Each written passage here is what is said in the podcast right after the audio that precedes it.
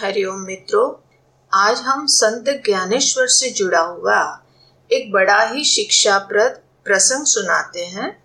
एक बार संत ज्ञानेश्वर के पास एक महिला अपने पुत्र को लेकर पहुँची।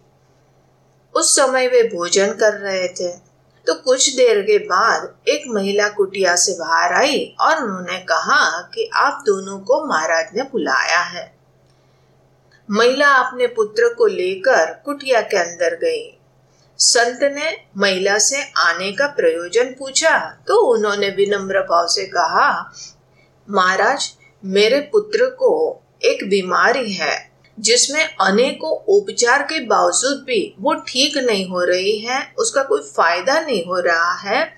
और वैद्य राज कहते हैं कि अगर वो गुड़ खाता रहेगा तो फिर ये बीमारी कभी ठीक नहीं होगी। तो आप इन्हें समझाइए कि वो गुड़ न खाए और उनके लिए कोई दवा बताइए।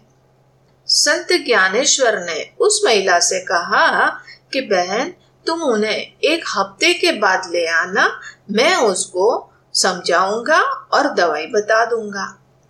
एक हफ़्ता बीत गया जब महिला अपने पुत्र को लेकर संत ज्ञानेश्वर के पास पहुँची तो उन्होंने बच्चे से कहा कि बेटा, तू गुड़ बहुत ज़्यादा खाता है। बच्चे ने जवाब दिया कि हाँ मुझे बहुत अच्छा लगता है। तो संत ज्ञानेश्वर ने उस बच्चे से कहा कि तू गुड़ खाना बंद कर दे तो तुम्हारी बीमारी बहुत जल्दी ठीक हो जाएगी।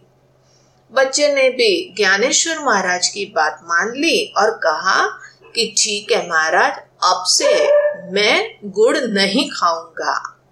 महिला अब ये सोचने लगी कि ये बात तो एक हफ़्ते के पहले भी वे बता सकते थे।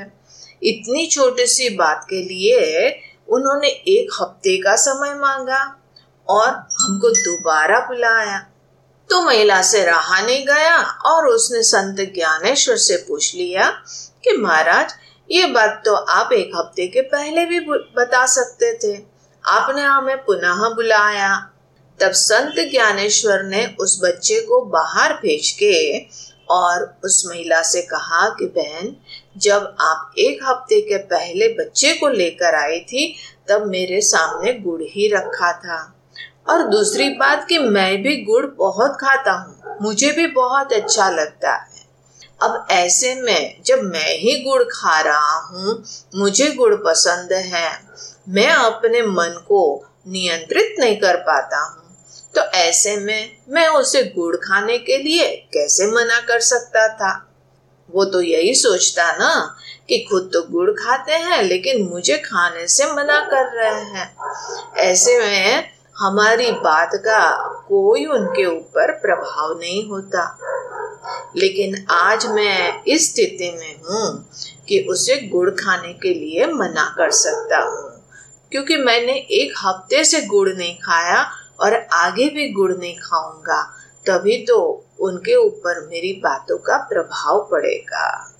इतना सुनते ही उस स्त्री ने संत ज्ञानेश्वर के पैर छुए और उनका धन्यवाद किया और खुशी खुशी अपने घर वापस चले गई किंतु उनके अंदर ये निश्चित रूप से ये विचार होने लगा कि हम जो चीज़ खुद नहीं कर सकते हैं, वो हम अगर बच्चे को कहते हैं तो वो कभी कभी नहीं करेगा। और इसलिए अगर हम चाहते हैं कि हमारी बातों का भी प्रभाव पड़े, कोई हमारी बात सुने तो उसके लिए पहले हमें खुद उसको अमल में लाना चाहिए।